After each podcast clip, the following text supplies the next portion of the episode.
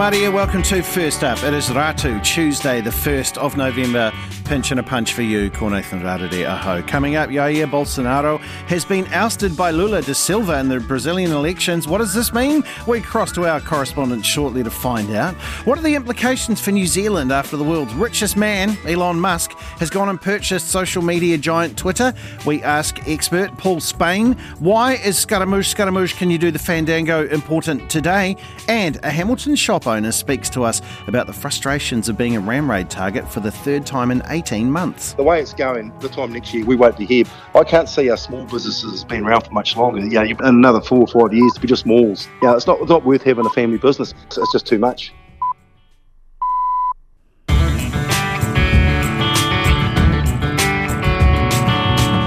Atamaria, welcome to First Up. Yes, uh, full dance card for you today. And why not start in the UK? It's our correspondent Ellie J who's with us. It's always a pleasure to say kia ora to you. How are you? Atamaria, Nathan. I'm good, thank you. How are you? Oh, I'm pretty good, um, but I saw that when I hacked Liz Truss's phone. She said Ellie is good, so let's have a go. Um, we might talk about that sometime, but tell us about this. So Suella Braverman is in the news. Why is Suella Braverman in the news? Well, a couple of reasons. I'll go through them now. So she is the current Home Secretary. Um, if you remember, as as far back as a couple of weeks ago, she is the one who resigned under Liz Truss. She kind of almost set off um, set off Liz Truss's uh, what would you call it when she stopped being Prime Minister. This yeah. was the the first step in that really, and she resigned then, saying she had breached ministerial code by sending um, this classified email from her personal account to another MP and also to a third person by mistake as well. So that was uh, a draft ministerial statement. This was high level proposals for liberalising migration rules, is what they said was in that. Uh, and she wrote this whole letter and said, Because of my integrity, I'm going to resign. She's now been reinstated. So, six days after doing that, she was reinstated by Rishi Sunak back to the position of Home Secretary. So, he said she'd made a mistake, she's apologised, she's rectified it as soon as possible and he's happy with her with her being reinstated.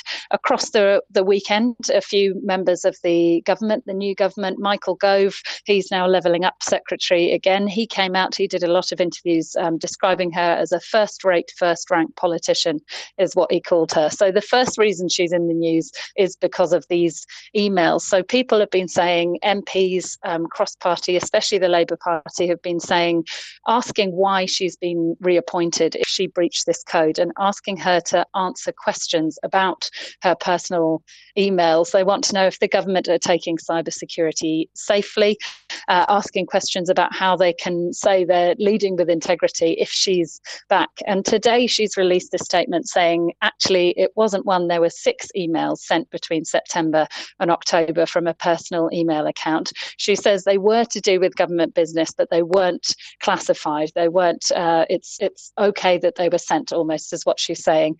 Um, and also, people are saying because of this statement, she hasn't been totally correct in her resignation letter. She said, as soon as I realised my mistake, I sorted it.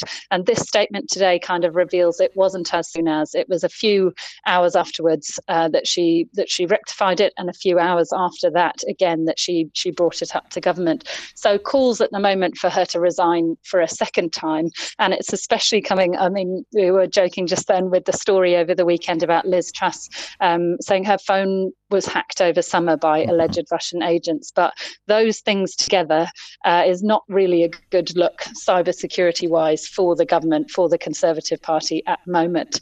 Um, so, as you were saying, now on to the second reason that she's in the news, and that's to do with migration. So, a couple of strands to this story as well. The UK at the moment has quite a large number of migrants coming across the channel in small boats, nearly 40,000 this year, and one one day last week it was a thousand in a day. So the government are being urged to to tackle this as a crisis, and people who do come over, there there are migrant processing centres um, across the UK and, and mostly in Dover and Kent. And what's meant to happen here is that when people arrive, they arrive at these centres, they can legally be held for 24 hours whilst they're they're processed and taken in. Um, the news in the past couple of days is saying that some people have been in these centres for over a month. There's also one facility, Manston in Kent, which is of particular concern at the moment. It's meant to hold a maximum of uh, 1,600 people, and last night there were 4,000 people there. That's also to do with this horrific incident last night where a man drove past another facility um, um, through three fire bombs in an attack. So a number of migrants there had to be evacuated for safety, and it's created this intense crisis point. So Suella Braverman again is going to make a statement in the House of Commons shortly. Lots of people saying that this this is an avoidable situation, that she's ignored advice um, about the, the crisis that's happening or didn't act on advice when she should have done. Um, and conditions in these centres are unacceptable. The government are paying for hotel rooms as well um, for migrants when they come in. And so she's being called in the next couple of hours. We'll see her in the House of Commons asking questions about this migrant crisis and also about her personal emails. Oh, man, that's pretty amazing. Thank you very much, Suella Braverman. Uh, there in all of the news uh, out of the UK. Also, Ty, I don't know if you saw that footage, it's terrible. Uh, just the sewage uh, being pumped into the sea on the beach there in Cornwall, just around there, and I think the locals continuing to swim undeterred. Yeah, Katrina got that one. There, you like that one? That's pretty good, eh? It's a great kick. Uh, it's um, it's ten and a half past five. Yucky thing uh, to joke about, but there you go. You're listening to First Up here on RNZ National uh, with myself, Nathan Rarere, and we've got uh, the team on board this morning. And always keen uh, for your feedback. It's um, 2101 is uh, the good place to text us, or you can email first up at rnz.co.nz.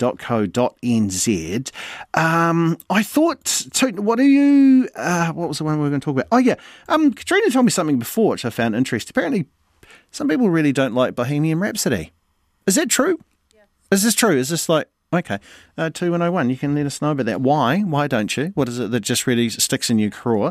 Um, but also, uh, yeah, the other thing is too is interesting. The mayors uh, of various places. Where are we? Um, uh, Auckland and Christchurch and Waimakariri uh, they've they've now come out against the Three Waters proposal on Monday. My thing is, is when you have a look, what what is your pushing question off the end of it? Because my one is, I have a look and I go, so who do you want to? Who's going to pay for this? And I guess it's the local ratepayers is right. But it, you know, is there a pushing question, uh, a pressing question you have about Three Waters that you that you haven't heard, or that you just don't understand about it? It's okay to because this gets thrown at us, and we're all supposed to pretend you know what it is. But if you don't, just let us know. Two one oh one. Is there a pressing question you have about it?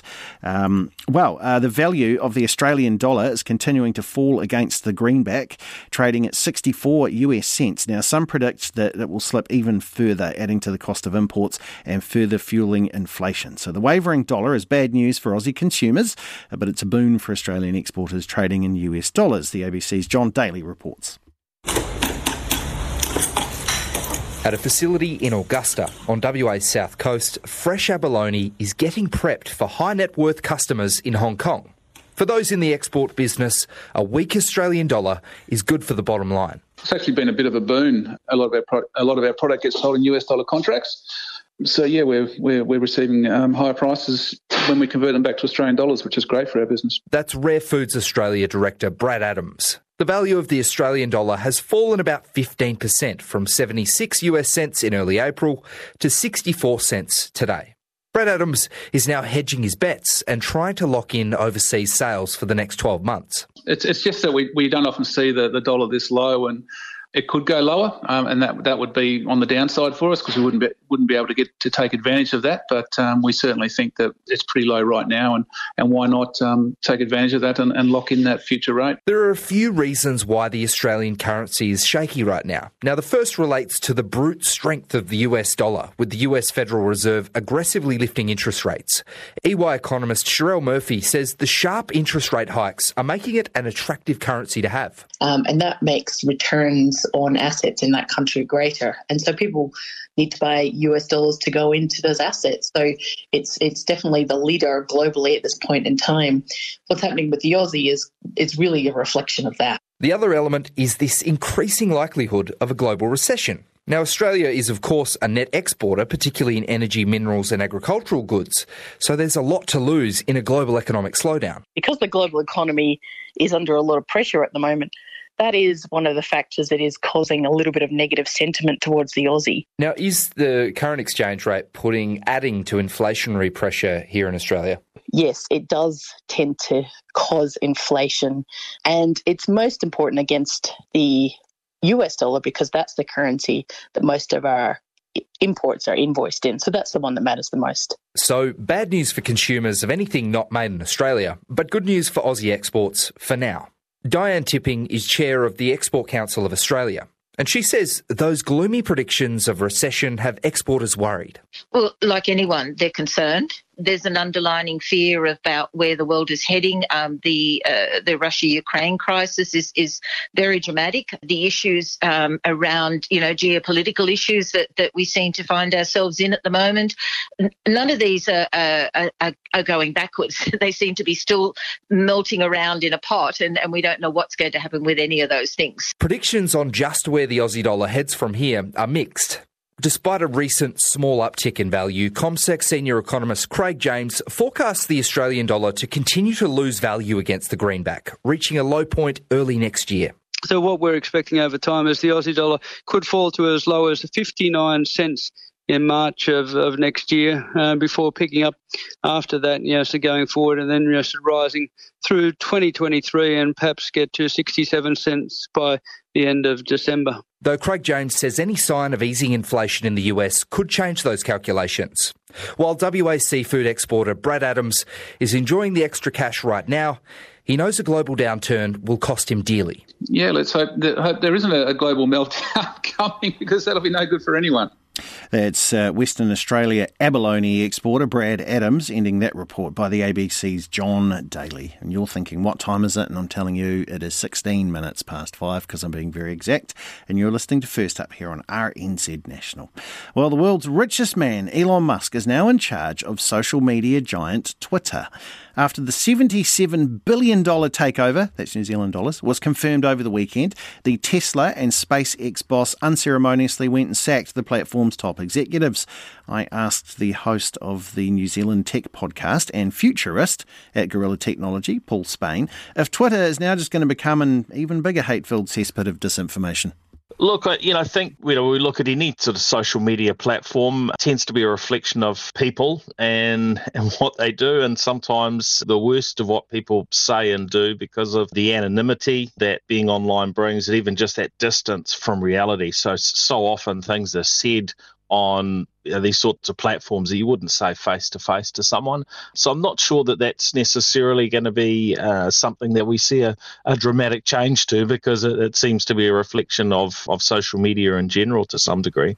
Well, we'll get into where that goes pretty soon and if the New Zealand government can do anything about that speech. But I know that part of the concern with the takeover is that it's not just Elon himself, who, even despite being the first or second richest person in the world, he still propped up by some cash from Qatar and Saudi Arabia. Why did they get involved? My understanding is that Saudi Arabia's Kingdom Holding Company have actually previously been shareholders, so they're not new shareholders through through this acquisition. They've just held on to their existing holdings that they had while the company was publicly listed. So that's basically just a continuation, I guess, you know, of the status quo.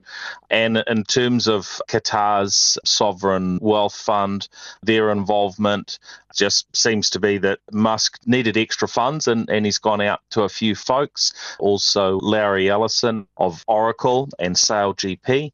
So, yeah, he, has got a few backers, and I guess they're all hoping for some sort of return, and uh, he's hoping that uh, puts a bit less pressure on his own finances. The dude launched a rocket into space in a vanity project with a mannequin with a, a car in it, a convertible. So, if he's having to borrow money off people, for the sale, did he spend well over actually what he what would have been a sensible price?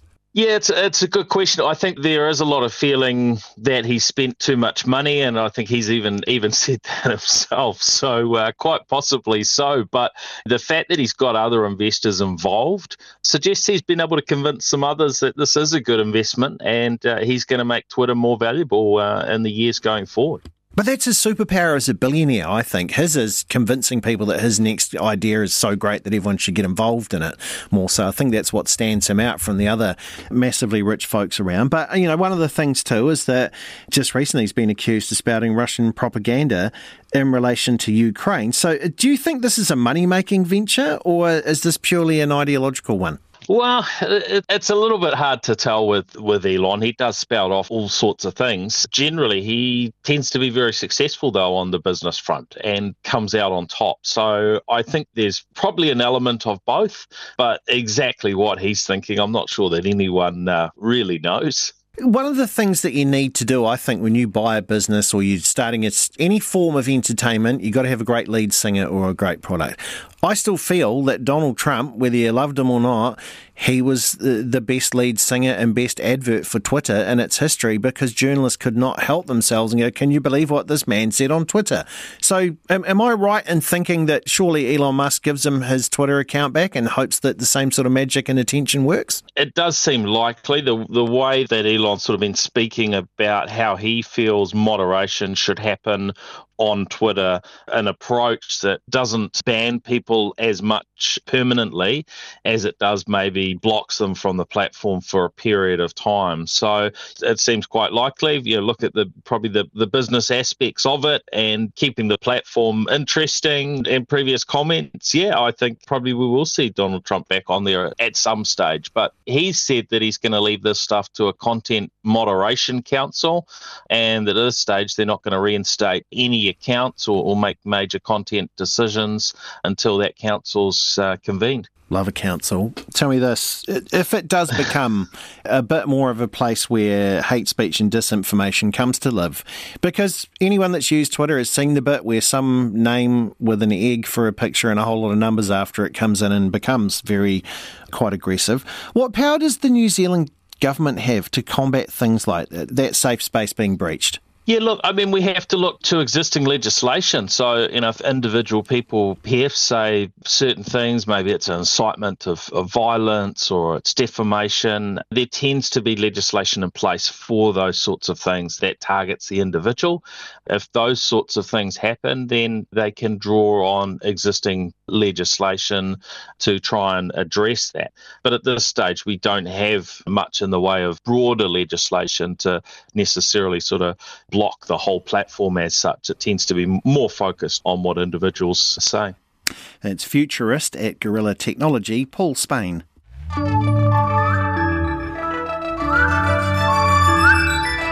22 past five. I'm Nathan Rarere here at First Up on RNZ National. So, coming up, uh, we'll hear from LDR journalist Steve Forbes. He, has been uh, really investigating a, quite a bunch of concerns into the state of Middlemore Hospital. And also, coming up, Nicola Willis uh, tells us why she's opposed to the new fair payment agreement legislation. Local democracy reporting time now, and this morning we're in South Auckland with some really interesting stories here from Steve Forbes, who's been extremely busy uh, doing important stories on Middlemore Hospital. So I started by asking about a damning report following the death of a patient in June. The internal inquiry report came back on October the 17th, mm. and the report was pretty damning. It criticised Middlemore Hospital's emergency department for being unsafe for patients and staff the five page report described the ED as dysfunctional, overcrowded, and unsafe. It said only the exceptional hard work and dedication of the staff had prevented more incidents. It said Middlemore's ED was overcrowded and operating well over accepted capacity. And it said it was an unsafe environment for both patients and staff. And it said it wasn't sustainable. Oh, Boy, that's that that's pretty bleak. I mean, one of the things yeah. you can do, of course, is is get to the staff on the ground. I know that you you've spoken with a frontline healthcare worker at the hospital. So, what, yeah. what are they making of of so uh, Te Whatu Ora that took over yeah. from the district health boards? Um, yeah, but they say that it's failed to act. What what did they say? Like, what are they failed? Well, so, so, I spoke to a, a healthcare worker from the ED a day after the release of the report, and she said to me the, the staff were continuing to work under extreme conditions and Te had failed to address their long-standing concerns. She said they were expected to continue doing what they were doing, picking up extra shifts, up the slack, and coping with the stress of an overcrowded emergency department and obviously the ongoing problems of staff shortages. She spoke to me on the condition of anonymity, but she said to me there were 191 people in the emergency department a day after the release of the damning report. Mm. In a statement, Te Whatu Chief Executive Margie Apa acknowledged the concerns raised by Middlemore Hospital's ED staff. She said the pressures on the ground were being addressed by focusing on hospital flows, uh, prioritising urgent care and increasing regional coordination to deliver services. But she failed to respond to a number of questions I had about how many doctors and nurses it needed to address staffing shortages mm. in the emergency department, what time frame it was working to in a bid to recruit them. And she also didn't respond to questions around what it was doing to ensure the of patients and staff in the unit.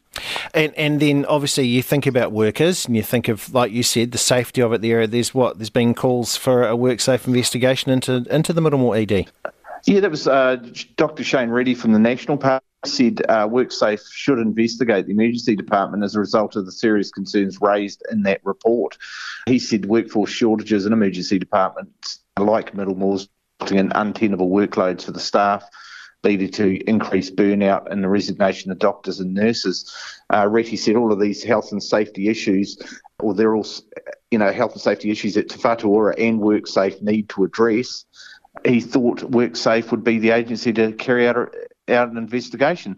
A Work, WorkSafe spokesperson spoke to said it, it wasn't currently investigating Middlemore's ED. However, they said they were aware of the, the pressures the health system was facing and they said they were working closely with Te and healthcare unions to understand the challenges at a system level, but that, that did not involve any action in relation to specific events or locations. So, so, so they were trying to sidestep. Yeah.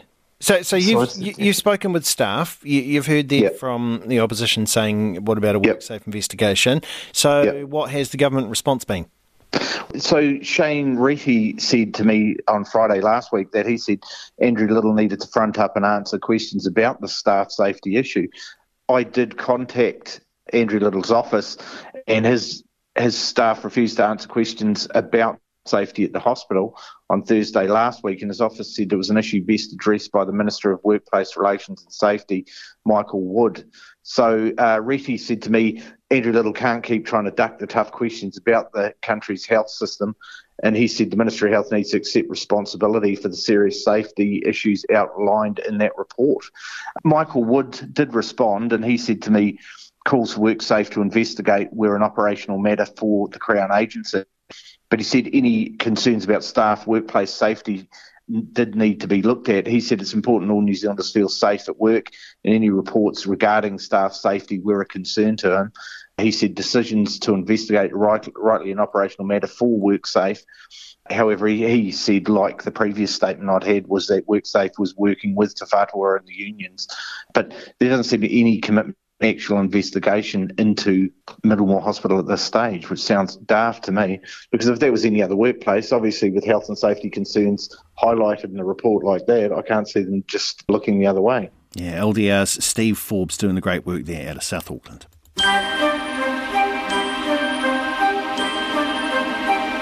Like sands through the hourglass, so are the days of our lives. 1st of November. two months of this year left. We've got there. We've got there. Let's see. See what's big on this day. Happy 50th birthday, Toni Collette. So many good roles. Muriel's wedding. Yeah, Muriel's wedding. Sixth Sense, many other things here as well.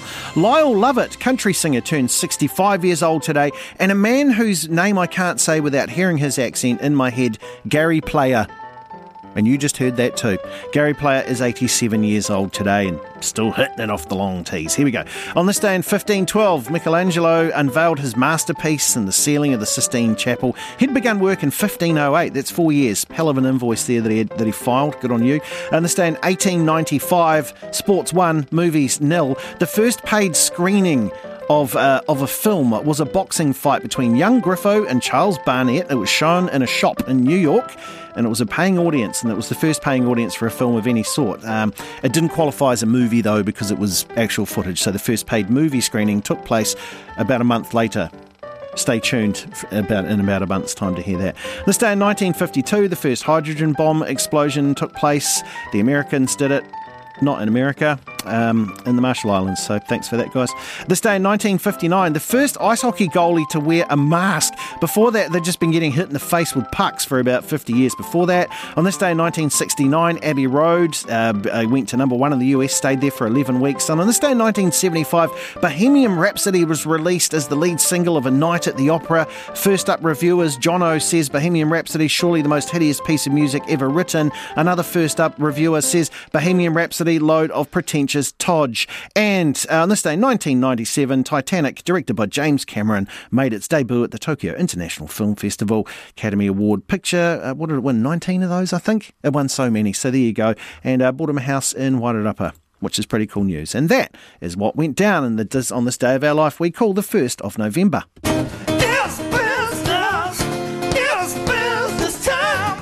Trying to say. You're trying to say, let's get down to business. It's business time. It's business. It's business time. And there's Giles Beckford right there. Kia ora, sir. How are you? I'm well, thank you, Nathan. Morena to you. Okay, let's talk about hybrid working. What's going oh, on with this? hybrid working. This is still uh, it's still an issue, um, and everybody keeps looking at it, uh, studying it closely. Cisco, the technology company, is the latest one to do a deep dive into hybrid work habits, uh, whether people have been happier, whether they're more productive. Uh, and on the basis of their study, they're saying more than 80% of uh, local workers saying the ability to work from anywhere, not just from home, but from anywhere, it certainly made them happier.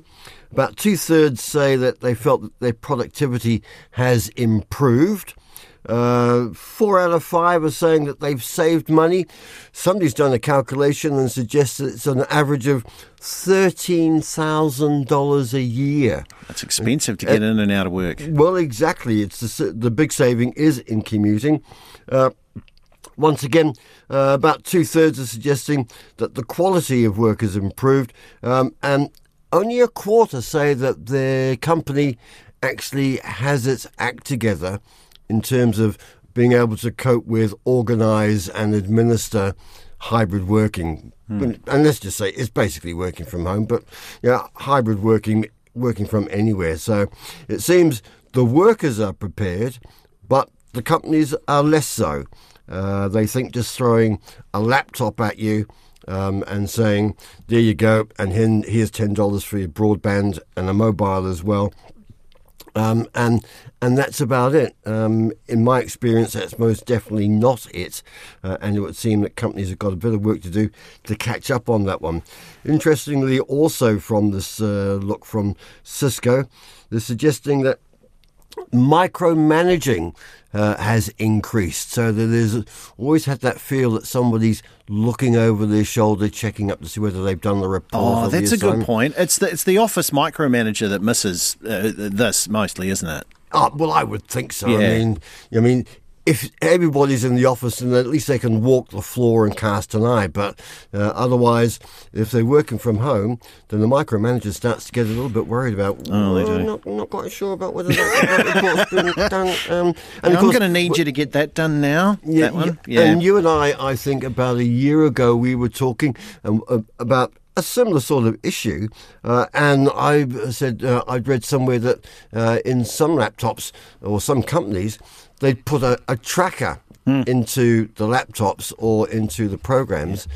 to actually assess and to keep track of what people were doing. Yeah. Um, and you've got to say, you know, where's the trust element in that? But exactly, yeah. yeah. I'll well, make one other, one other Actually, sorry, Giles, we're, uh, we're, no, we don't have time for that. We're gonna, have, I'm going to have to look at it on the tracker. But the exciting news is, everybody, you can hear that one other thing when you listen to Giles on Morning Report this morning at 10 to 7. So Brazil has turned its back on right-wing popularist leader Jair Bolsonaro uh, with the election of former leader Lula they're calling him Lula da Silva as the clo- as the closest presidential contest in the nation's history.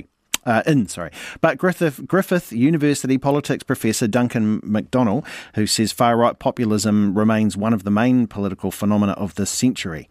The ABC's David Lipson spoke to him. Professor McDonnell, what does the Brazil election tell us about the strength of populist politics in that country?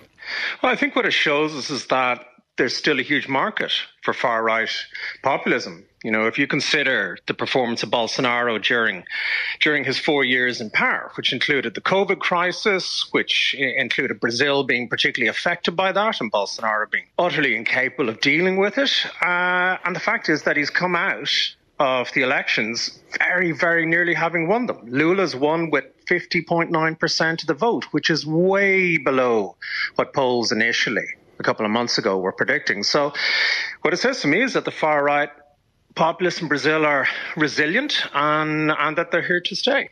Right. So even though he, he lost the election, Bolsonaro, the fact it was so close tells you that these forces are strong. So what do you think we can expect from a defeated Bolsonaro and his supporters going forward? Well, that, that's the key question right now, actually, because the main issue right now is are they going to accept the result? Are they going to look at the Donald Trump playbook and and reject the result and say that there was fraud and say that their supporters were were impeded and that there was problems in the counting. Well, That's he did cast doubt on it in the campaign, yeah. didn't he, on electronic absolutely. voting uh, without any evidence, I must say. Sure, I, yeah, absolutely, and and that's very much the Donald Trump U.S. Republican playbook, isn't it? You know, it's you're mm. already questioning the validity of the results uh, even you know before it's happened, and you're anticipating a, a challenge to it. So that's what I think we have to look out for in the next few days. Are Bolsonaro and his supporters actually committed to respecting the democratic outcome here? Yeah, and his silence uh, so far is, is, quite deafening in terms yeah. of uh, a lack of conceding defeat. So, so look, in, in Brazil, the result was extremely close, but the outcome uh, for, for the nation will be wildly different because it's switching from a hard right populist to a former union leader who's said that he's going to tax the rich, uh, possibly redistribute money to the poor. Uh, why do you think leaders in Brazil, but really around the world, are finding it so hard to stake out the middle ground? Well, there's there's been a polarization of politics in many countries, not all of them, but but in a lot of them. And the U.S. is a good example of that, and, and Brazil Brazil is clearly another. Also, let's not forget Lula's years in power in in the last decade were actually pretty successful, and Brazil had a lot of economic and social progress then. So, beyond the hard left rhetoric, there is actually a, a history of of economic prosperity with Lula. Mm. So the UK has left Boris Johnson, Liz Truss, Jeremy Corbyn behind Brazil has voted out Bolsonaro. But you don't see all of this as a sign that populism around the world is waning in any way, do you? Why not?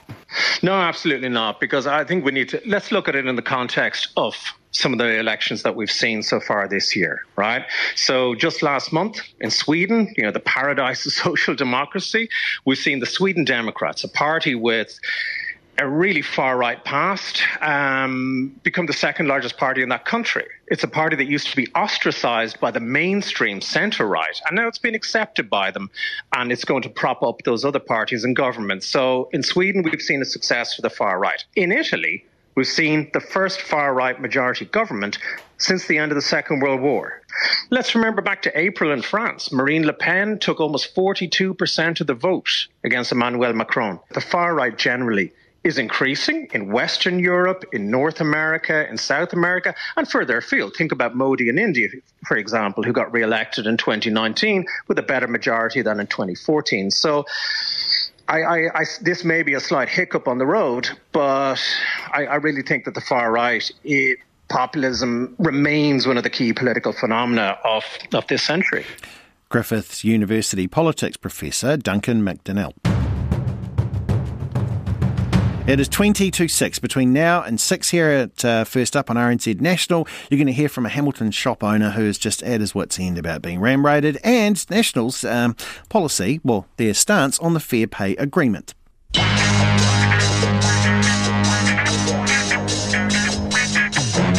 The professionals of the RNZ Ship of the Morning Report team, Corin Dann is there, but it's Marnie Dunlop who I'm speaking to right now to preview the show. Kia ora, how are you? Morning, I'm good. How are you? I'm good. This is like an amuse bouche. I've been watching those cooking shows where you come around with a little sampler and the judges go, mmm, so what have you got there? What are you having on the show today?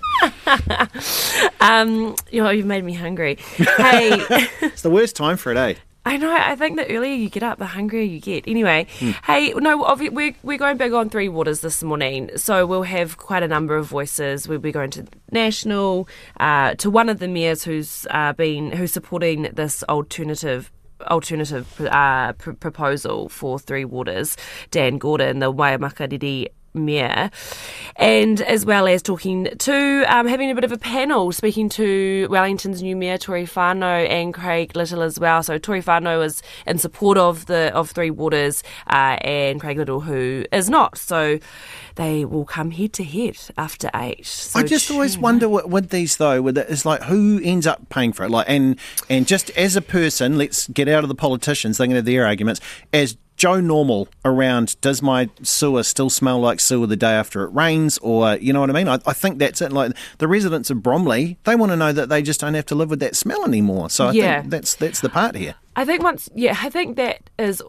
a lot to so for Dan Gordon, who we'll be talking to, who is one of the mayors who are, who, who are wanting to push through this alternative proposal, is asking that around will it mean rates increase? Will it cost more to borrow from this uh, infrastructure fund? Will that mean it will cost more to taxpayers? Will it fix my drinking water? Will it mm. fix the drainage in Wellington, which is horrendous, uh, as as as people who live here will know? Yeah. And yeah, so hopefully we can get some answers to a lot of those questions, okay. and around co-governance as well. You know that this this proposal also is encouraging yeah. councils to determine their own co-governance structures. I, am being we, given the, the wind-up signal because I spoke sorry. over you, and I'm very sorry, Marnie. That's all my fault. I'm very sorry. But thank you. A lot, of that coming up. It's very interesting there. I'm, I'm, having a shocker today, folks, but I'll try and pull it back here. A Hamilton shop owner is at its wits' ends. Uh, he's at his wits' ends after being rammed raided for the third time in 18 months on the weekend. Matt Royal owns Safari Sport on Victoria Street. He was notified of a break-in at 3am on Saturday, so he told me what happened. Oh, th- this one, it was just obviously just the normal, which has been happening quite a bit lately. Um, uh, luckily, this time they, they didn't actually get into the building, but obviously the usual probably stolen car um, pulls up, um, reversed. He just reversed and pretty much pulled up, reversed in the building. Realised they couldn't get in and just took off straight away. Um, we're a little bit different than the other ones. The other ones probably that we've had. Yeah, obviously we've got cameras and that, so we can see sort of goes on in that as well. Um, this one doesn't look like it was that well planned. There was actually a guy that come through about probably oh, eight, ten minutes before it tried to um, uh, walk past the building, uh, tried to kick our side door and get in through there. Right. Um, obviously couldn't get through there, so uh, he's gone around through the back of the building. So obviously they know the area quite well. And then, then the cars come down, obviously, um, about eight minutes later down through. You know, it's sad there that you, you've said, as you're talking to me about this, you you say phrases so easily like the other times. Yeah which is well, horrible it's, it's, to hear. Like, how many times has this happened? Yeah, so we've we've been uh, ram raided here three times. Uh, the last big one was um, was just over a year ago. Um, I think it was, oh, geez, it was around around about the time the All Blacks played Fiji. I know that because our shop was closed. We had all the Fiji gear in here, the rugby. yeah. no one, no, yeah. So we were closed up for six weeks. Uh, and that, that one probably hurt us the most because we're we're a small family business, and yeah, we you know, so you know, so, so you know, seven days a week, it uh, makes it pretty hard. So I, feel for those dairy owners and that as well. But you know, it, it's something that's been going on for a few years. Um, it's not just something that's new. Obviously, with the rain raids up in um, up in Auckland and that um, obviously hit the news and that. But um, really, you know, even that last one we had the big that was that was pretty major, and that yeah. didn't really get too much um, publicity. Uh, and that as well, like, like obviously this one, you guys ringing me up. Um, I had reporters here in the morning. I, I to be honest, I didn't really want to no. do any interviews because um, I'm yeah, I, yeah. We, as I said, I'd rather just stay in the background. But I mean, I, I suppose you know we can let people know that you know us retailers. I mean, especially us individual businesses, and that yeah. I mean, um, are really hurting. You know, obviously with COVID, that hurt us to an extent and um, yeah, obviously the ram raids. Um, um, and I don't think it's a thing because of COVID. I just think the laws um, have just got too weak, and um, it's too easy for them to get off. They know that there's there's no consequence for it as well. They don't realise that yeah, they're actually hurting a family business uh, and a family as well. That's yeah. you know.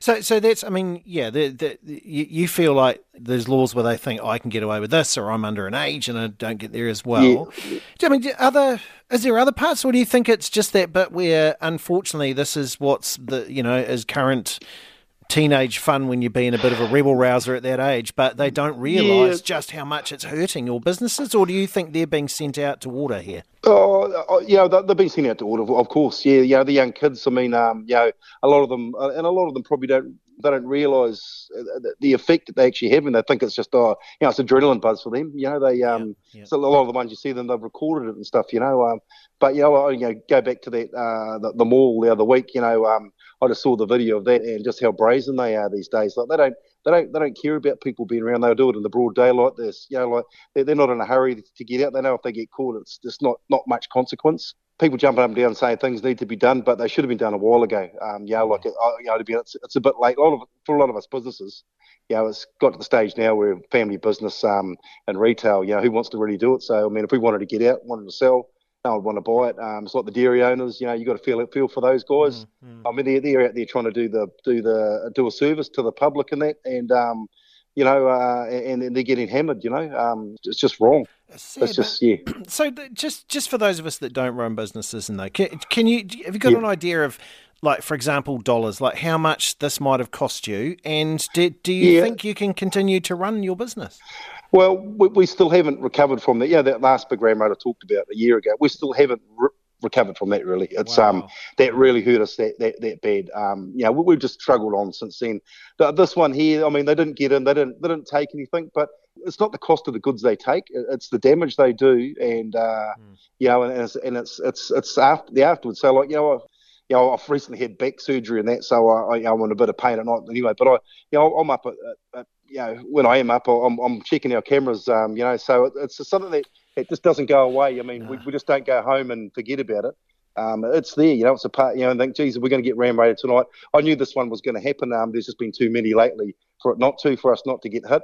Even though we haven't got um, a lot of stuff that they're probably after, like used to have a lot of a lot of Nike and Champion, so we, we have got out of those brands because of that. Wow. Um, we still got a little bit of Nike here, so really they, they would have probably, you know, they might have been after the till, you know, and, and our till is, I mean, we don't we don't hold it here anymore from the last one, so they're not going to get anything there, so they might just get a few bits and pieces.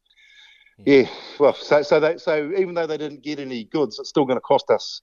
Know, well, I said, well, front of our shops all boarded up. Lucky we can actually get access to the side of it. Last when we couldn't, and uh, so we were pretty much closed up for six weeks last time. Well, if anyone in the first up audience is is needing anything sporty, Safari Sport there on Victoria Street in Hamilton, we we can tr- please try and help Matt uh, today. You, you've heard what it does there, and it's and it's horrible too, Matt, because I mean a business can make you sit bolt upright at two in the morning anyway, right? When you're wondering yeah, about yeah, accounts or orders or whatever. Yeah, but now you've recommend. now you've got this too. I mean, when when do you relax? Do you have any relaxation in your brain? You've had it what? We, we don't. I think, I don't think people. I don't think people realise they think that we make a lot of, but we don't make a lot of money. You know, it's um, uh, it, it's you know, we, we make a we make a, a living to you know to, to support our kids and stuff like that, and and, and, it, and it hurts. And, and I and I can't. As I said, I'm just we're just waiting for the next one. It's just uh, yeah. the next one. This one, if this doesn't, the next one might get us. You know the way it's going, the time next year we won't be here. But as a retailer and looking at the other retailers and uh, and that, I can't see our small businesses being around for much longer. Yeah, you just have in, another four or five years to be just malls. There won't be. Yeah, know, it's not not worth having a family business, especially with the, the costs and um and, and especially what's going on. I mean, know, we just struggle through year to year, and then something like this happens, um, especially when it happens three times within a year, you know, a year and a half span um, it's just it's just too much. That is uh, Matt Royal there. Well, look, the National Party is vowing to repeal the government's fair pay agreement legislation, which enables workers to bargain collectively across entire sectors. So I asked Nationals Deputy Leader Nicola Willis why she's so opposed to it. Well, a couple of things. The first is these are compulsory agreements. So even if you, as an employee or as a employer, don't want to be part of this agreement, you can be forced into these negotiations if as few as 10% of the workers in a particular sector or occupation push you to the negotiating table. So we think that's a bit of a problem because lots of people have a good relationship with their boss or the business they work with and they're happy with their contract and negotiating with them directly. Well, under this arrangement, they won't have that choice. And the second thing is by imposing mandatory conditions across a sector nationwide, uh, it takes away some of the flexibility that has characterised um, employment relationships for lots of people, and we see that as a step backwards. So, so it's it's more Is it like the compulsory? Does it feel like compulsory unionism? Really, that that's what you don't like about it? Well, what it does create is compulsory, mandated agreements for people who may not uh, wish to be part of them. Uh, and it does give the unions um, a much stronger role than some people may want them to have because these are people who haven't joined the union, aren't part of the union, but they'll find the union is negotiating their contract. I, I can see that there for them some of there, but don't you think that people who do the same job deserve pay parity? Well, I think that uh, doing a job, for example, in Gore can be quite different from doing a job uh, in the middle of Auckland. I think that the conditions for um, one worker in one business may vary considerably from region to region, employer to employer, particular circumstance to particular circumstance. And actually, as I look at the modern world, things are getting more flexible in terms of working hours, um, people being able to work around their kids, uh, their kids' requirements, being able to work from home, mm. being able to do things in ways that are bespoke to them as an individual and their family circumstances. So I worry that really rigid, one size fits all contracts take us in the opposite direction uh, from where ultimately we want employee and employer relationships to go. A lot of people, and, and, I know what you're saying there about being able to stand up for your own stuff, but so many people, and yet you know this, like a huge part of the population feel really uncomfortable going into any sort of contract negotiation, and, and bosses know that, and it's worked in their favour for a very long time. I'm just thinking that you know some people shouldn't you shouldn't be paid less just because you're not comfortable negotiating, should you? Well, that's why I do support strong minimum requirements in law. You know, that's why we have a minimum wage requirement. That's why we have protections around working conditions, because I do think there are some things that shouldn't be negotiated away and that should exist as protections in law. Mm. Um, and and we do have those in New Zealand, and National supports those things. Yeah, and, and, at the same time, employers say they're really struggling to attract staff across many industries in New Zealand. Some of them having to to offer sweeteners. You know, the the leverage. I guess when we look at leverage in negotiations, it's been more on the um, um, you know, people hunting for jobs side than it has been for ages. So, so tell us, how tough is it for businesses right now? Oh, look, it's super tough wherever I go around the country. When I say to businesses, well, how things going? I'm surprised on the upside. They'll often say, look, we've got the orders coming in, we've got people offshore wanting to order what we're selling.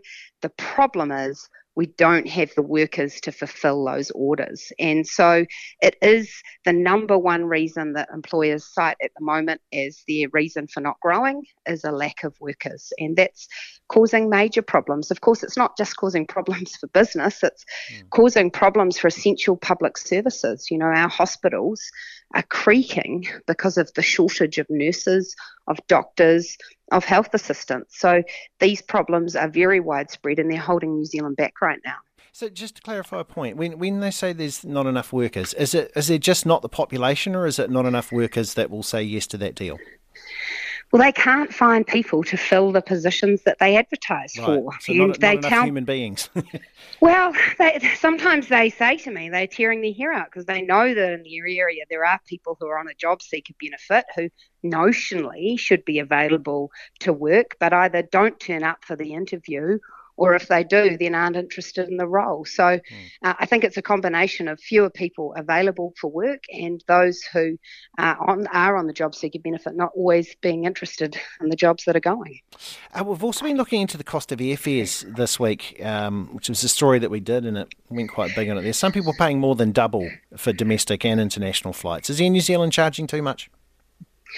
Well, look, I really feel for families who find themselves, for whatever reason, having to get flights at the last minute to get to the other place of the country, whether for family sickness, bereavement, whatever the issue is, because flights are a lot more expensive at the moment. Mm. And I think we all kind of get what's driving that. It's this post COVID thing where there have been fewer airplanes available, the price of fuel's gone up, and uh, Air New Zealand's facing the same worker shortages as a number of other employers. So we can understand the drivers for it, but it doesn't make it any easier for people when they go to pay no. for those tickets. And I think it's what too is like you look around and New Zealanders are like, wait, don't we own some of that? Like, isn't some of that ours? Like, like the New Zealand public, we bought that, didn't we? We're a shareholder, aren't we? Well, that that is correct, um, but of course, I think we all, all, want to make sure that that business is being run in a way that is sustainable and that can be continued uh, into the future because I don't think we uh, also want a situation where New Zealand taxpayers are subsidising some people to fly cheaply around the country. Yeah, let's have a look at this. Uh, another thing here $61 million to lift bus driver wages, which they'll be very happy about. And at the same time, Auckland Transport is cancelling a bunch of bus services. So, what do you make of the state of our public transport services around the country? Oh, look, since I came into politics, this has been one of the big frustrations. I live in Wellington where we have historically had an amazing bus service. But despite all the talk about light rail and building trams to Island Bay, uh, what we've actually seen is cancellations of our bus services every day and every week, and it's put people off catching the bus. More mm. people catch an Uber or they drive because they can't rely on the bus. And to me, the most practical thing we can do to decarbonise transport and make it easier for people to take public service, uh, public buses, is to make sure that they're frequent and reliable. So this is something that uh, I would like to see addressed, but you know, let's be honest, there's a massive shortage of drivers. Yeah. And um, I, I, you know, I think that spending money on this is certainly not the worst thing Labor's ever spent money on, uh, but let's see whether it delivers the drivers that we need to see. And I, heard a, a, door opening before, and I thought it was the start of the monster mash, but it might be the return of Winston Peters. The latest Horizon poll has Labour edging National and, and needs being able to govern without New Zealand first, apparently. That's what they say. Is it time to invite Winston for a cuppa? Look, um, I, I, don't know. That that poll seemed out of whack with uh, some of the more recent public polls. The reality, though, of course, is polls will bounce around between now and the election day, and ultimately voters will decide which parties get over five percent and are therefore in a position to um, help form a government. So uh, I think there's a bit of water to go under the bridge until those discussions are had. Nicola Willis there, Deputy Leader of the National Party. Thank you very much uh, for your time this morning. And we have run out of time today, but uh, just a little bit of uh, a song that came out in 1975 and isn't universally loved. Interesting. Morning Reporters next with Marnie and Corin from all of us here at First Up. Have yourselves a wonderful day. We'll be back in your ears. Ah, poor, poor.